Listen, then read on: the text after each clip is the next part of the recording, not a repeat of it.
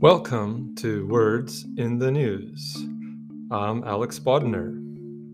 Today's words are pull the plug. Pull the plug.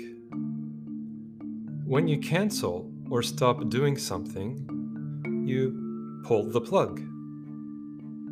Headlines from NHK.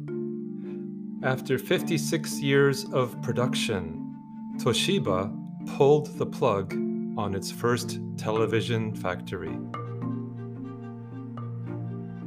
From TechWire Asia Microsoft pulls the plug on China's LinkedIn operations. From The Guardian Facebook is a harmful presence in our lives. It's not too late to pull the plug on it.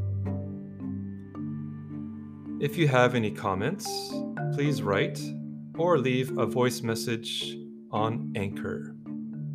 Thank you for listening.